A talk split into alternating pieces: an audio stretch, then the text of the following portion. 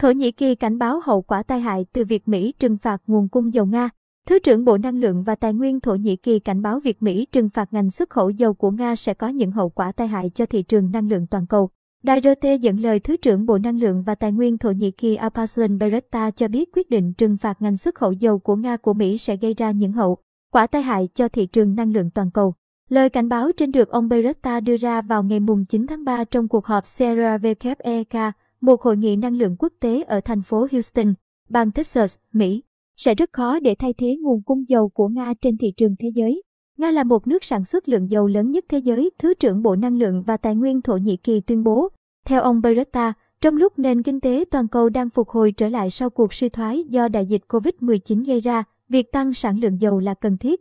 Ngược lại với những gì Mỹ đang cố gắng làm hiện nay. Trước đó, hôm mùng 8 tháng 3, trong nỗ lực trừng phạt nhắm mục tiêu vào huyết mạch chính của nền kinh tế Nga, Tổng thống Mỹ Joe Biden đã ký sắc lệnh cấm nhập khẩu dầu và khí đốt từ một trong những cường quốc của thế giới để trả đũa chiến dịch quân sự của Moscow ở Ukraine. Chúng tôi đang cấm tất cả các hoạt động nhập khẩu dầu khí và năng lượng của Nga. Điều đó có nghĩa là nguồn dầu của Nga sẽ không còn được chấp nhận tại các cảng của Mỹ. Và chúng tôi dự kiến sẽ giáng một đòn trừng phạt mạnh nữa vào chính quyền Tổng thống Vladimir Putin, ông Biden giải thích.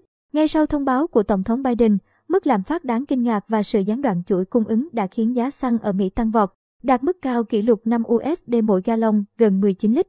Việc Washington áp lệnh cấm mới đối với các sản phẩm xăng dầu của Nga, chiếm 8% tổng lượng dầu nhập khẩu của Mỹ, có thể sẽ khiến giá dầu toàn cầu tăng cao hơn nữa. Sau đó cùng ngày, khi các phóng viên hỏi ông Biden rằng người Mỹ nên làm gì trước việc giá dầu tăng cao, ông trả lời, các bạn nghĩ chúng ta có thể làm gì với việc này? Chúng ta không thể làm gì nhiều ngay bây giờ, Nga phải chịu trách nhiệm.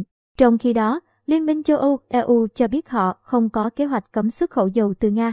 Mặc dù Mỹ không nhập khẩu khí đốt tự nhiên của Nga, song nguồn khí đốt của Nga lại chiếm 1 phần 3 nguồn năng lượng tiêu thụ của EU. Nói về EU, Tổng thống Biden giải thích Mỹ quyết định tiến tới lệnh cấm này vì Washington hiểu rằng nhiều đồng minh và đối tác ở châu Âu của Mỹ sẽ không ủng hộ và tiến hành biện pháp. Tương tự, các biện pháp trừng phạt mới của Mỹ nhằm vào lĩnh vực tài chính và năng lượng của Nga được tiến hành để đáp trả chiến dịch quân sự của chính quyền Moscow tại Ukraine, được tiến hành từ ngày 24 tháng 2 cho đến nay.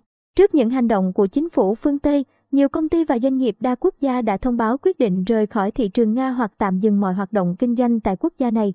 Theo RT,